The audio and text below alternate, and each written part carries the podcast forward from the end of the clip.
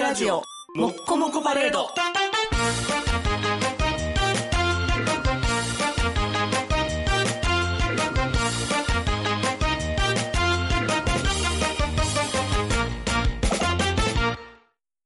名はパイを表すの反称ソウルオリンピック水泳金メダリスト鈴木大地青春アルデヒドボディドラ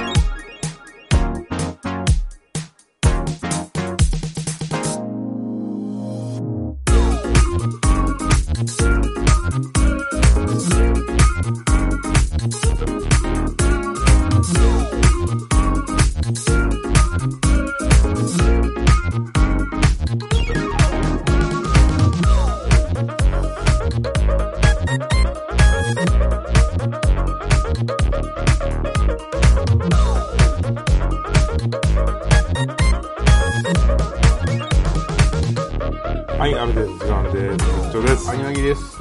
はい鈴木大地なはいはいはい偉い人ですよまあなんか今も水泳の偉いさんなんじゃないなんかとかいやスポーツ庁とかのあそうやそうやそうやスだからスポーツ庁じゃないなその前かのなんかやってるよ長官みたいなやつとか僕まだ水泳続けてるんで偉 いねいやなんかい思や行うきたいんやけどさ思ったより好きなんやろうなって自分で思うわいやまあまあでもそうなんよ多分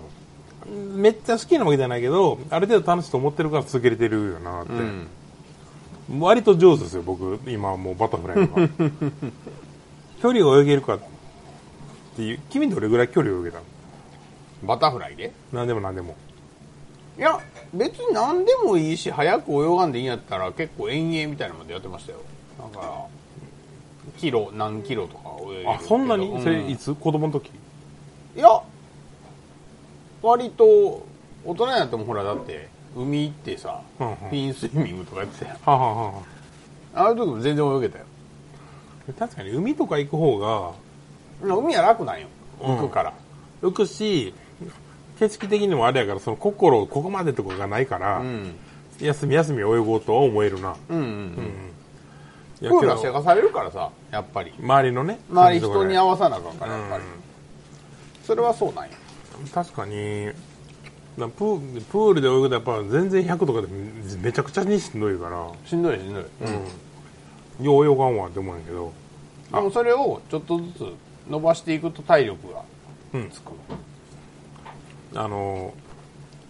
落花生や梨をいただきましあたあはい大変にありがとうございありがまとうすございますいつもはい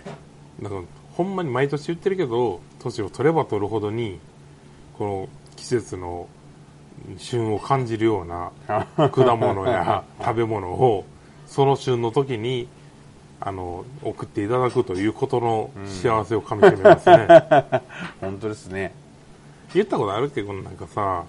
僕ばあちゃん家によう泊まったりしてる時期ばあちゃんがおらんくなっあの施設に入ってて堺の、はいはいはい、うんうんその時に僕は店始めた時に堺の家に一人で泊まったりようしててん影持ってはいはいはいはいそのばあさんが住んでた家ね、そうそうそうそう、ん家はあったからでその時とかに暇の時にちょっと片付けたりしてたら昔の日記が出てきてうんでじいさんも生きてた頃でうちのじいさん結構頑固で食が細くて、うんうんうんうん背が高いじいさんやったうけど、んまあまあそうやなでけど怖くはないんやけど僕らにはなうんじいさんがなんかうん書いてた日記でその今日も誰々さんがなんか家に遊びに来てくれて、うん大きなカニを持ってきてくれたってほで多分タラバなんやけど、はいはいはいそのかもう足を一本食べるだけで、んなんかもうお腹いっぱいになるぐらい大きいカニやって、うんでこういうものを持ってきてくださる方がいて我々夫婦は本当に幸せであるみたいなああ覚えてるトイレにさうんじいさんってカレンダーに日記書いててずっと。ああなんかあれだかもそう、うんでそういうのが残っててえけどカニの足一本でこう人生の幸せをかみしめれるっていうのはすごい幸せだったんやなと思ってまあ確かにねというような気持ちになりますこういうものをもらうとうんうんうんいやでもほらそれはほんまそうよ中年のラ ジオよマジでいやでもさまあそこそこ人生でさ頑張って物食ってきてでもめっちゃうまいって思えるものを人からもらえる喜びよそのなもうちょっとこれもう余談ですけどはいすごい最近それ思っててはいまあ、食べログとかでな、見てな、いわゆる4.0超えるような店っていうのは、うんうんもう高級店しかないの。うんうんうんで、ただ難波なんかに住んでても、前は通ったことあるけど、あ、ここって有名な割烹なんやみたいな、はいはいはいはい2万、3万、5万とかん10万するような店って結構ちょこちょこあるわけ。ああまあまあま難波内でも何十軒ってあるわけ。あああで、その2万、3万する店の、じゃあ、星4.0とか超える店の、どういう料理をそんなにみんな喜んで、そんな高得点の金を払ってんやって思って見たら、うんやっぱりさ、結局お作りやったりするわけ。あでも、どんな高級店が手に入れる魚のどんなものよりも、結局産地の旬の港で食う魚って質が上じゃん。あまあまあそうなるよなまあうん普通はね基本的にうは。んってなったら、結局その、ほんまの美食ってどこにあるんですかやっぱ身近にあるんじゃないかなと思ってて。まあまあまあまあまあ実際には高いのは逆にその港とか行ってもまあ降りてなかったりするからさ、んうんうんうんまあまあお前結局そのねよく言う築地に全部集まるみたいな話とかさそう、だかまあらまあさ、それはあるからまあその今今言った梨にしても、落花生にしても結構その驚くほど美味しかったりするから、まあそうですねだからそれって、その1個って結局さ、その3番の店より価値あるよなとかはよほんまに思ってて、いやまあだかまあそれは確かにねら美食って結局その、取りに行かなくていい、し火を選ばなくていいああまあまあ、まあ、とか言うだけの話でう、んうんうん実はやっぱり身近にあるかもなってのを、まあ確かにね準備してくれてる代が高いからね高い店は、そう結局新鮮な魚切って出す方がうまいんやな。それは切り方もあるけど、あ分かってるけど、みたん、いまあな、まあまあ思うんで、まあ日本料理の倫理観はねそこですからまあまあはい。やっぱりまあ感いい謝にものを生かして食うって いう感謝に尽きないというだけの話です。 ここれれははほんまねはい。なんかけど、僕福岡行ってまして、はあ、はあはあはあなたも山口とか行ってまして、あ、あそうそうそう山口はまあ仕事なんであんまりあれなんですけどあとまあ鳥取行ってましたね家族旅行あ、そうなのではい鳥取、あ、言ってたな。そうや、これと、あ嫁はお土産もらってね、はいスタミナ納豆のこともらったんですけど、はいなんか最近多分押してるんよそれ鳥取もな、弱いのよ。その、豆腐ちくわのこ名物がと豆腐ちくわでしょ う。豆腐ちくわがーって、戦うには、ちょっとスキルが弱い って。砂場コーヒーでしょ豆腐ちくわでしょうんまあまあまあまあまあダイエースイカでしょうんうんみたいな。うんまあままああパン亀亀戸亀戸さんのパンとか、まあ、パンはさ、やっぱりさ、その、ただ、どこも良くて、そのパ、ンはご当地がねやごっぱ当り地がいいが、各県うんにいいがあって、パンと乳製品は絶対ご当地になるんですよ輸送距離が稼げないから昔はで、給食もあるうんし、そだから、各都道府県にいいパンはあって、その、だから亀戸さんのパンが鳥取でいいんやけど、はいはいそれが別にどこよりいいとかどこより悪いっていうのはなくて。ううんうんうんやけど、そのちくわとかはさ、どうしてもさ、その、同ジャンルでさ、はいはいはいは比いべてしまうよねって。あうんっていうところで、ちく わ、あれさまあ豆腐ちくわって言うけど結構豆腐なんよ と味が豆腐よりだよ64ぐらいで豆腐よな。 そうそうそう7までは言わんけど、ちくわ豆腐の方が良かったなみたいな気持ちになるで豆腐ちくわがどんなもんって言われたら僕の主観ですけどやっぱはっきり言うと味が薄いちくわなんですよ、ああだからそうそうそうだからちくわと思ってくるとうんやっぱそうなんようん、ちくわって味が濃いからさそうで濃いのが良しとされてる節もあるやんまあ魚やからねね練りもんやから、ううんえ結局何食べたの鳥取鳥取で何食べたか まあでも亀戸のパンは食べたかったから買いに行って食べましたよあでとねあのそっかえー、っとね何やったっけなあのカレーが一応日本一の消費量っていう時期があって、はいはいはいはいはあとラーメンラーメンがいい,、ね、いいんすラーメンがいいんすよいラーメンは食べたね牛骨ラーメンね牛骨ラーメンと和風だしのラーメンとうんが有名なんやけど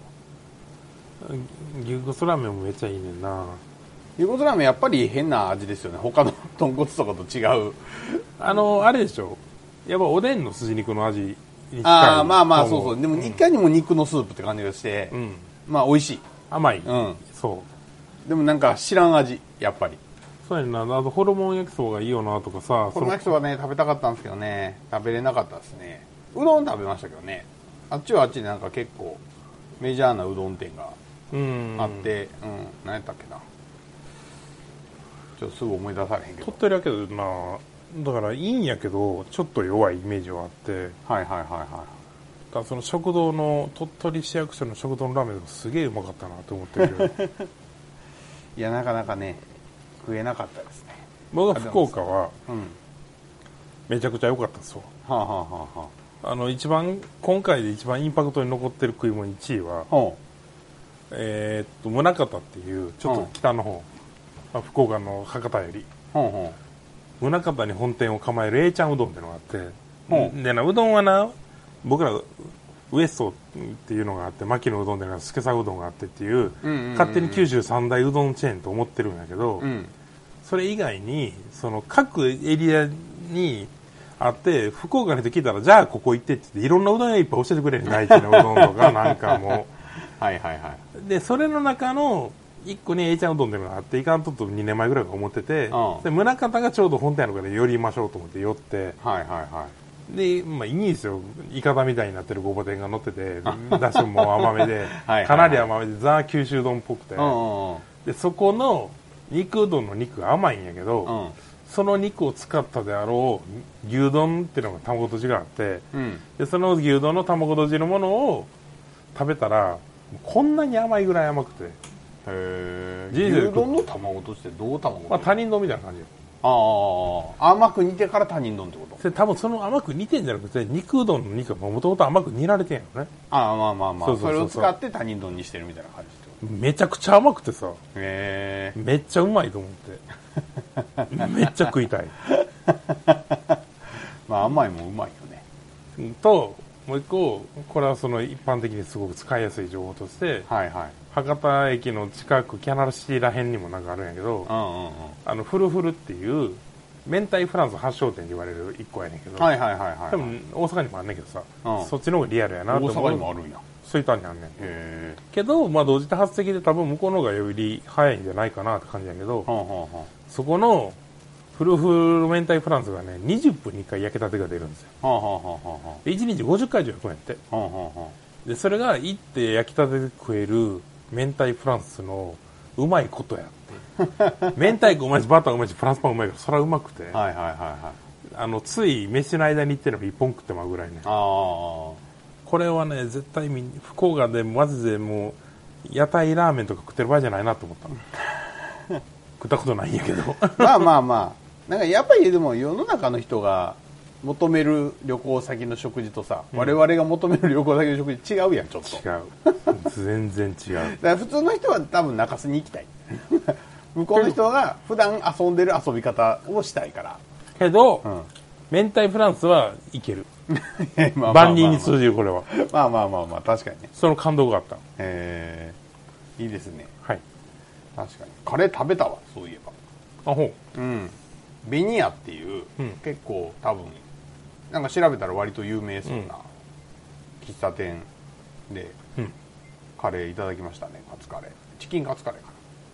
や向こうのカレーいいよな。なあでもそなのん、かでもそうそうそう雰囲気はあの金沢のゴーゴーカレーとかに似てるはいはいあはのどすごいこい。う甘くて。そう甘くてソースっぽいっていうかまあ、うんなんていうのカレーいわゆるスパイスのカレーじゃなくて、当たりが甘くて、結構その、うん欧風というかドロンとしてて、そうお風寄りの味わいのねそうう。そうそうそうそうでそれでご飯の上にさなんか全面ビャってかける感じはいはいはいのはいはい。やつで美味しかったですよすごい美味しかったででもなんいいよかな味がねうんなんかやっぱりどっちかというとブラウンソース寄りっていうかうん。あの、うん、なんやけど、やっぱりチョコレートもちょっと他にない味ですね。やっぱ甘い系やけど。まあやっぱりなんかカレーっていうかカレーってむずいよなみんなが思うカレーがどれぐらい共通認識としてカレーなんだろうっていう ねまあ確かにね。えはい思うからな、まあそんなはい。あれですがそう、亀戸さんマイフライも食べてきました。マイフライねはい。マイフライとサンドイッチ両方食べてきました。サンドイッチって言いながら、ピーナッツバターとジャムのそうサンドイッチなんやけどな。あれやっぱジャケも可愛くていいよなあ、そうですねう。んあとめっちゃ重い。パンがうまいのよ。亀戸さんはああ、そうかも。確かに、うん、あのパンがずっしりしてしっかりこう詰まってる系のパンというか、うん、でよかったですね、に。ねはい、亀戸さん、またあと食べたいそうな。そもそもさでも鳥取行きたいっていううん理由はなんかすげえ人気ある、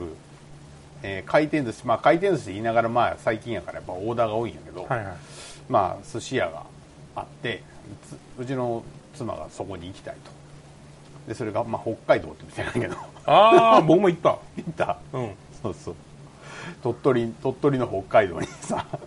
まあ寿司食いに行くっていうのがそもそも目的で割と良かった印象確かにある。そうでなんかそのあれなんですよあの刑務所の強制店あ、鳥取強制店があったから、ままあ、あちょっとそれに合わせて行ったんです後けどろそれメインやろって感じだよな。まあそうそうそれと北海道と行きたいからっていう話ででまあ砂丘行ったことないからあ砂丘初めて行ったわけよあ。あ、君も初めてなの初めてえー、あの妻は行ったことあるねんうーん。僕は砂丘行ったことないっていう話をしてたら砂丘行ったらええやんってなって子供も連れてな。あそうそうそうそう、うんいやでも砂丘はね砂丘がどうのこうのっていうより絶 景めちゃくちゃ景色いいしいやこんな景色いいとこ久しぶりに来たなって思った、ああ、そうん、上まで上がったらねう。まあまあまあ確かに上行くと、も観う覧で変わるな。海海絶景やし砂丘側も絶景やしいやあれはすフごいァンタジー感あるよな、なんちゅうか。ある、うん。まあ、その思ってるより限られたエリアやから、まあ、砂丘自体がすっごい大きいわけではない、うんけどで砂丘はね砂丘の中になんかそれを観測するためのなんか鉄の棒みたいなのが入っててはでそれがその一応公共施設としてああるんやけどあはあはあはあそれがイングレス時代にも懐かしいことですけ どにチェックポイントにされたから、はいはいはいはい要はポケモン GO ですごいあれ固まったああなるほどエリアで結構聖地扱いされてるあなるほどなるほどね鳥取砂丘にいっぱいいいそうそうポケモン出るぞとでなんかそのポケストップやったっけ、はいはいはいはいがいっぱいあるぞみたいなんでなるほどねそれ人気あったらしいよああそうなんやはいまあでも良かったですよ鳥取もまあね、あの、ラーメン、鳥取牛骨ラーメン発祥店の名前が、満州の味って書いて、ますみっていうのが、わすごい好きな名前。満州の味やんって思うけど、ますみか。などと思いながら、今日はテーマトークです。そうなんですよあのーまあ最近毎月1回やってるんであ、先に告知しましょう、忘れるから。はいえーっと、イグノーベル告知。そうなんですイグ・ノーベル賞のことを話すイベントをやります。えーっと、11月の5日に白芸の方でやります。で、一応もうこれ、これもいつも言いますけど、配信しますし、はいあの、音声は流れますし、はいで、もう来ていただくときには有料になるんですが、はいあの、まあ、前もやって思ったけど、やっぱり思ったよりパネル見ながら一緒にやるというライブ感はあるなと思うんで、はいきっとある程度の、好んで聞いてくださってる皆さんには楽しいと思いますんで、いやそうっすねイグ・ノーベルはまあ言って最一番人気のあるコンテンツですかはい、ぜひ、ぜひ来てください。っらはい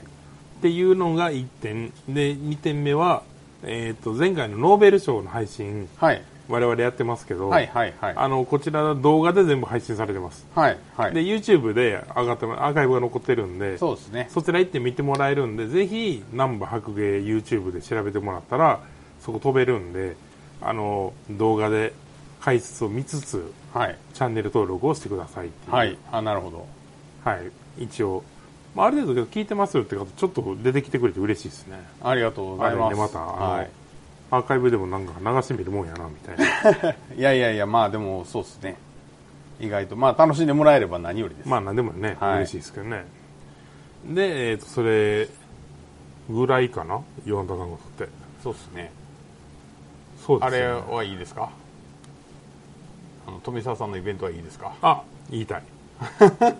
11月の17日に、はいこちら、ナンバーベニツルの方で、えーっと、僕と、えーっと僕が尊敬する富澤キートさん、えーっていう、まあ、日本一ブックオフに行く男とか、はいあのコレクション論みたいな話で、無限の本棚って本出されたりとか、はいはいと、まあ、そもそもポケモンとかそのファミコン神経の人がやったりするんですけど、はいポケモンの、えっとあれあれストーリーを作るあのシナリオねシナリオライターだったりもする方で、と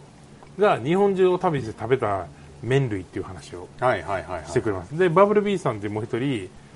リスペクト兄貴みたいな感じなんやけど、はいあ本店の旅っていうサイトで日本中のチェーン店の本店ばかり500件以上回ってる人のはの厳選された本店話で今回は多分韓国の話してくれんちゃうかな行き過ぎてあれで今韓国のチェーン店の本店に行き出してていああまあ面白いやろねいや面白い全然知ららんんあー韓国だけで1000店舗以上あるってことがあってあっーていう話とで僕はあんまりまだあれなんですけどこの日はあのその2人を相手にするんで今まで出してきてないとっておきの肉の話ばっかの話をしようかなとなるほど思ってますあの僕の中の結構ベスト版に近い話をしたいなと30分ぐらいはい思ってますんでよろしければぜひそれも遊びに来てくださいはいというところでじゃあ今週はこの辺でまあじゃあデーテーマトークなんですけどねそうですねはい、あの、まあ、科学ポッドキャストで、えー今、まあ、毎月みんなで一緒に同じテーマの話をして、はいはいで、まあ、よかったらお互い別のポッドキャストも聞いてみてよっていうね、まあ、そういうのずっとやってるんですけど、えーまあ、今月11月のテーマトークは、未解明だそうです。未解明はい。っていうことでね、未解明トークをね、今日はやりたいなと思うんですけど、ありますえ科学者的に未解明って言われてパッと出る話っていやっていうかね逆よ逆解明されてることの方がまれいやーって思うよな僕もそう、んそうそうそうそうそうあのー子供の時になよく自分のこともわからんのに人のことなんか言われへんわみたいな思っててはいはいはいはい高校生ぐらいの時に生きて自分のことも分かってないのに人の気持ちなんか分かるわけないわって思うけど自分の気持ちが一番分からんみたいなそん なのだってさまあ確かにね世界中でさ自分だけが自分の顔を直接絵に見れないんですよいやまあまあそうですよ鏡とか見れてもまあまあ何を真実の顔とするかっていう話はあるけど世界で唯一自分のことを二人称で見れるのは自分だけなんですよ、そんなもん分かるわけないやろみたいな思え へん唯一の一人称が自分なんやから、まあま一番把握できるのが自分やわって思ってみたいな話に似てて解明できてる気になってるけどならんよねあいやまあまあまあなんですかねあの全ての事象っていうのは多かれ少なかれ解明されてるんですよはあ、はあはあはこれ誰誰の言葉だからすぐ出てくるけど誰かの言葉なんですけど、あうん、はいえーだからあの解明されてない問題っていうのは、えーまあ、解明したつもりになったやつでも解明されてない部分が絶対残ってるんですよまあまあまあある程度でよく言うつわりも分かってないし麻酔も分かってないし、そもそもコーヒーに何が入ってるかそれ分かってないねんでっていう、ただ我々は麻酔を使うしつわりになるしコーヒーを飲むという、うんまあそれはそうなんですよ、であと逆に言うと全く誰も気づいてない謎っていうのもまた少ないわけですよまあ、大抵の謎っていうのはもう気づいてはいると、はいはいはい存在自体、うんそう重要とは思ってないかもしれないけどっていう意味で全ての、まあ、物事っていうのは多かれ少なかれ解明されてるっていう話、うっんていう言葉があってまあまあそれは本当そうやなと思うので、あのーこれは未解明だから重要でこれは解明されてるから重要じゃないみたいななんか単純な話ではないなっていうのはいつも思いまあますまあまあ、はい確かにだからその病気のさ治療法とかでさはいはい難病なんですかかってる人が少ないんです治療法がありません私のことを人体実験するつもりですかみたいな一連の流れあるやんかけど、未解明なことは人類が未熟やから未解明なんじゃなくて、それは当然1万人がかかってる病気と1人がかかってる病気やったら1万人の病気を治すべきっはいはいはい。っていうのが当然あって、まあそうですね。うん。優先順位の話うん。でしかないよな、みたいな。そう。重要度は一緒ですかと問われると、まあ、100万人かかる病気と1人しかかかれへん病気の重要度は一緒ですかって問われたら、なんて答えるって話やから。 100万倍か な。まあ、100万倍ではないにせよ、ないにせよ、まあ、そっちからやるよねって話なんですよ。けど結局さ、その最近のコロナのウイルスワクチンもさ、先週までの話ですけど、はいはい。とか、そのペニシリンがそうとかさ、関係がどうとかさ、分かってしまったなんてことはないことだけど、それが分かったおかげで救われてる命って実は何万やんか。だかまあそうなんですよね。らそれを当たり前のことって思 って、なんでこの病気ができないんですかってのはどうしても無理がある。自分がかかったそう思うのもすごくわかるけど、まあみんな生きてる時は生きてるのが当たり前と思ってるからさ。そうやな。でもそんなことないんや、ほんまは。で、僕的に今回のさ、テーマの未解明って言われて、はいはい。やっぱ一番思う話の一個っていうのは、あの、現現代人万能化みたいな、はあはあはあはあ。今を生きる人万能化みたいなんでずっとあってあ、ああああああああ僕らは今、オカルトの世界の中でも、インターネットを手に入れて文明の発達は著しく、はいはいはいこの何万年と続く人類の歴史、特に文明を持ってからもう2000年、3000年経つ、ん人類の歴史において、インターネットを手に入れてからのこの20年、いや、戦争を始めてからのこの50年、60年、我々はなんとすごい速さで進化してしまってるんだろう、みたいな。こんな速さで進化してしまうと原発も作ってしまい、水爆も作り、はあすべてを暴き、我々はもうこの速度でいくと滅亡が目の前にあるんじゃないのはあみたいなことを人類は多分3000年ぐらいずっと思ってると思うんですよ。あなるほどずっと思ってると思うと今あー現代我々は思ってるやん。なんか僕らみたいにこんな豊かな生活でさ、文明が進んでさって。あー僕全く思わないですねあ、ほんまにもう全然まだまだやしまあ人間のなんと幼稚なことよとしか思わ ないですねけど、多分江戸時代の人は、いや、昔の人はこんな風に外食もなかったんだぜ、みたいな。お風呂なんてなかったんだぜ、とかあーまあまあまあまあまあまさ。あずーっとオーバーテクノロジーがちょっとずつあるわけやんか。ああそれはだから利便性の追求ってことねとか、なんかいろんなことないけははははうど、んうんうんなんて今の生活っていうのはとても文明的で、とても先進的って、ずーっと思ってんやろなって、多分、弥生時代とか縄文時代から。あー俺ら一生の持ってるでやばみたいな無敵じゃね人類みたいなまあまあまあまあ確かにねまあそういう側面はありますよね、うん、うんで例えば馬を手に入れるとか、あのーなんていうのまあ後退せえへんからあんまり、うんうんうんうん結局先にしか進まへんというか便利な方ににどんどん転がっていくっていうのが基本なんでな日本で出雲族ってのが来て製鉄技術を持ってさ製鉄なんてもう俺らはすでにもう神をも恐れる所業の武器を手に入れてしまったなとかダイナマイトもそうやし拳銃もそうやしやんかやのに常に自分らが最先端で前衛的で過去の人はすごくなんか何不便でかわいそうな人たちだったよねみたいな論論調ってあると僕は思ってて、だから未解明っていうテーマ自体がすでに我々はかなりのことを解明している前提のものを言ってる感を感じてしまうんですよあだから未解明でしょうねそらねみたいなあまあまあまあまあそうですね うんだから普通そうじゃないみたいな確かにことを僕も思っててはいただ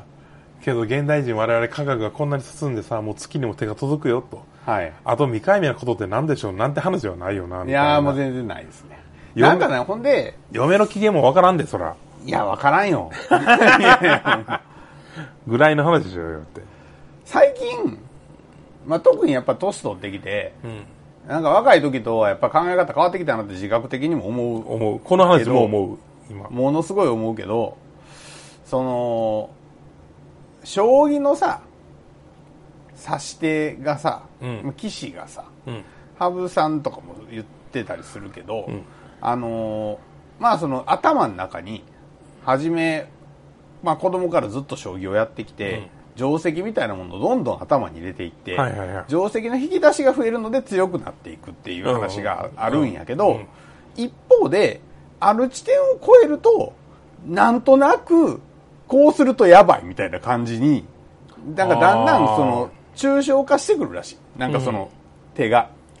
打ち手がねまあなんか料理とかも近いかもね。あ技あ術とまあかまあまあそうでしょうね、うんだからその数値を毎回きっちり測ってきっちり入れてるから美味しいとかではなくて、んうんうんこんな感じで今はこう、まあ、今味見したらこんな味やからこうしたら美味しくなる気がするみたいなのうがん外さへんっていう、うん。うんうんうん。そういうのが、まあ、強さみたいになってきて、うん対局感っていうか、全体をなんとなく雰囲気で捉えるみたいな能力が、はいはいはいはいまあ、つくっていう話うん。がね、まあ、あるんですけど、その、解明未解明の話で言うとさ、そういう捉え方した方が強いっていうのは、解明未解明の話からするとすごい都合が悪くて、おうそれ解明したことにならへんやんと。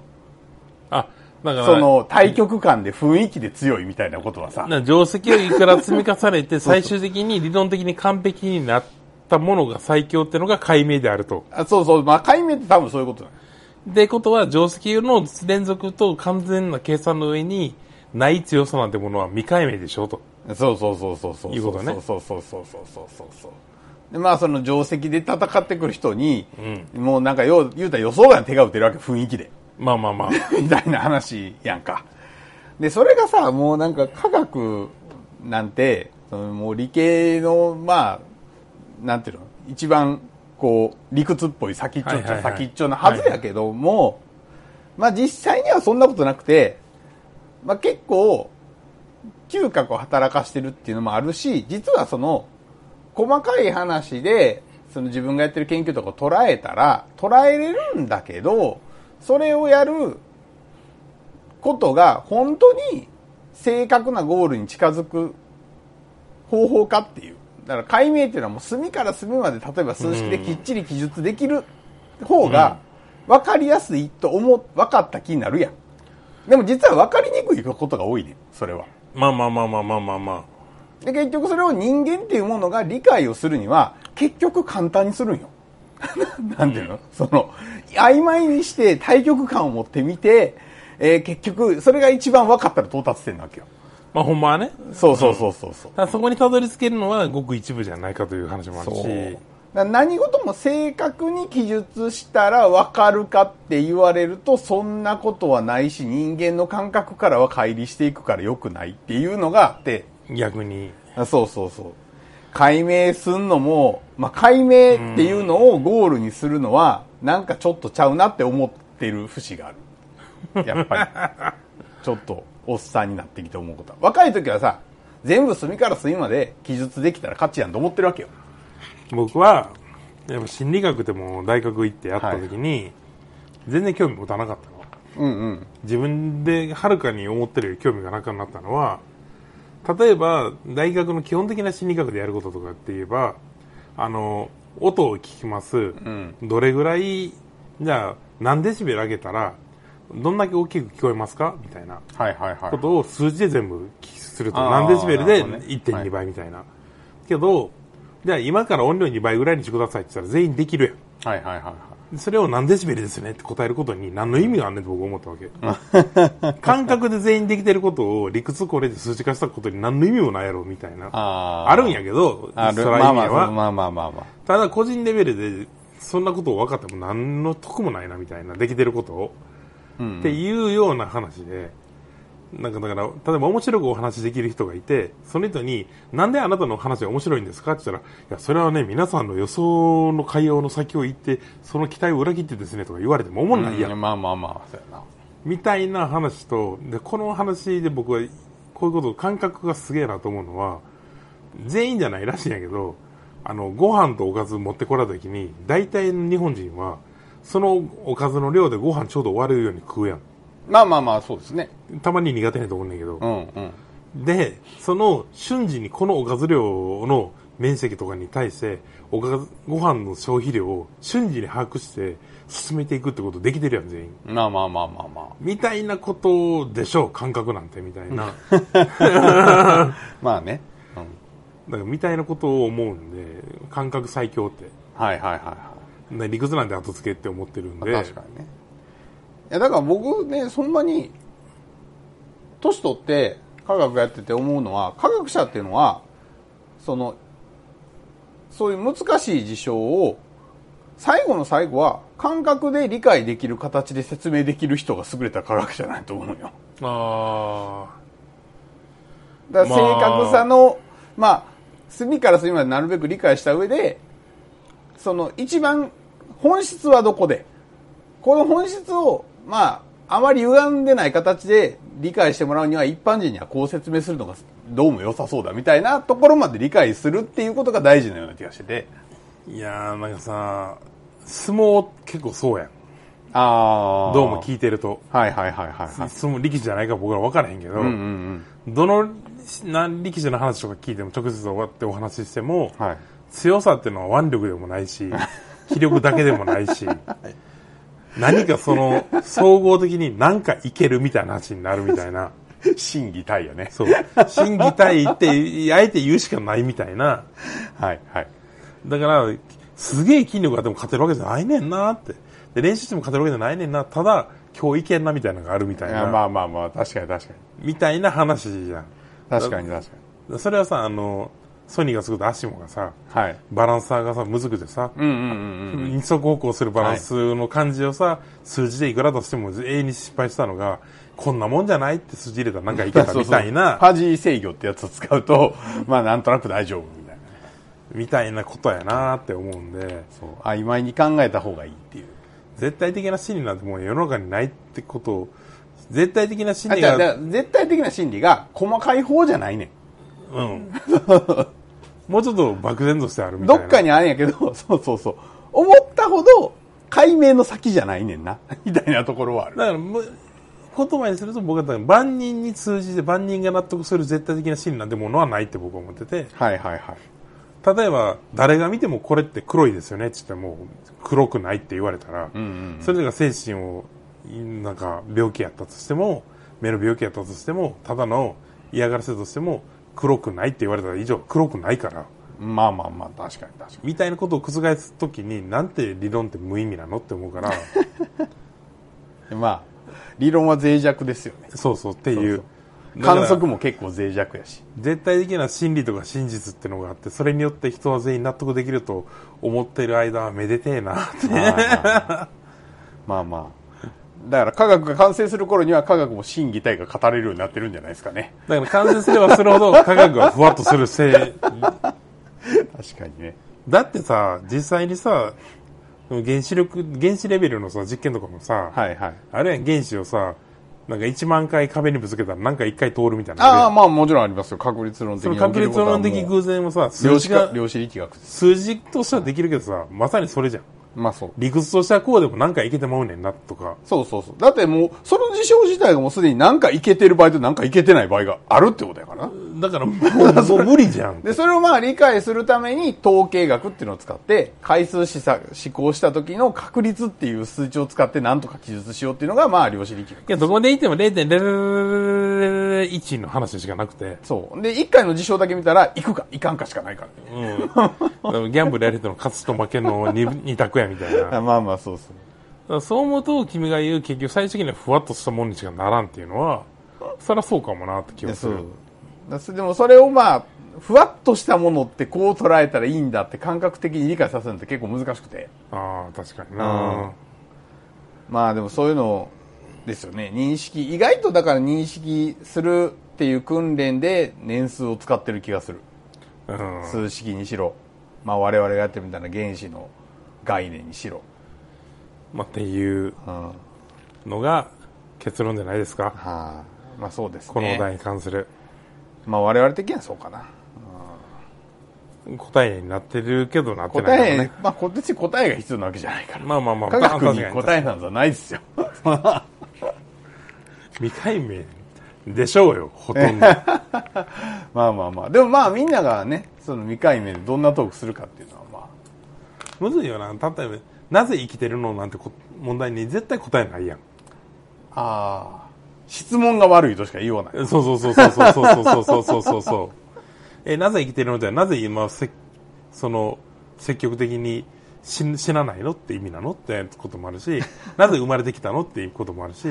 うん、創造主がおって、だからあなた生まれてきたんだよって言われても、俺はそんなつもりじゃないって言ったら変わるし、みたいな。だか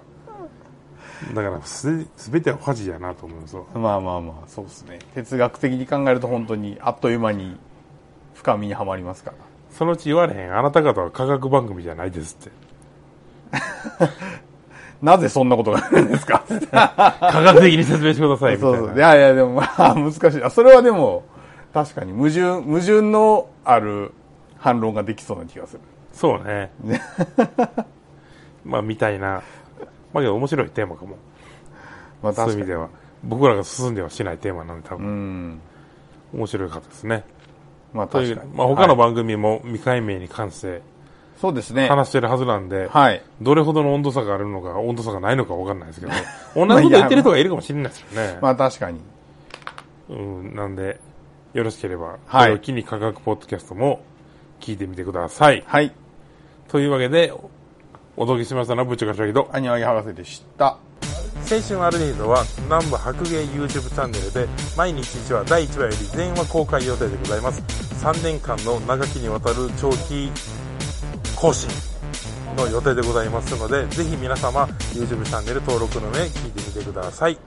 そうかなこうかな違うかな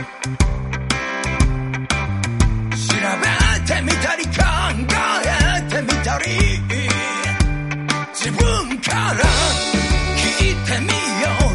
投げてみよう友達にあるでひどに分かってないことなんかいっぱいあんねん例えばなんでこうせえへんのやろとか例えばもっとこうなったらええなとか人の話を聞いてみよう面白がって聞いてみよう知らんことを知る青春あるでなるほどなるほどなるほどなすぐに誰かに喋りたくなる満たすぞ知識よく科学の科学のラジオだよ最先端の勉強が取れるよ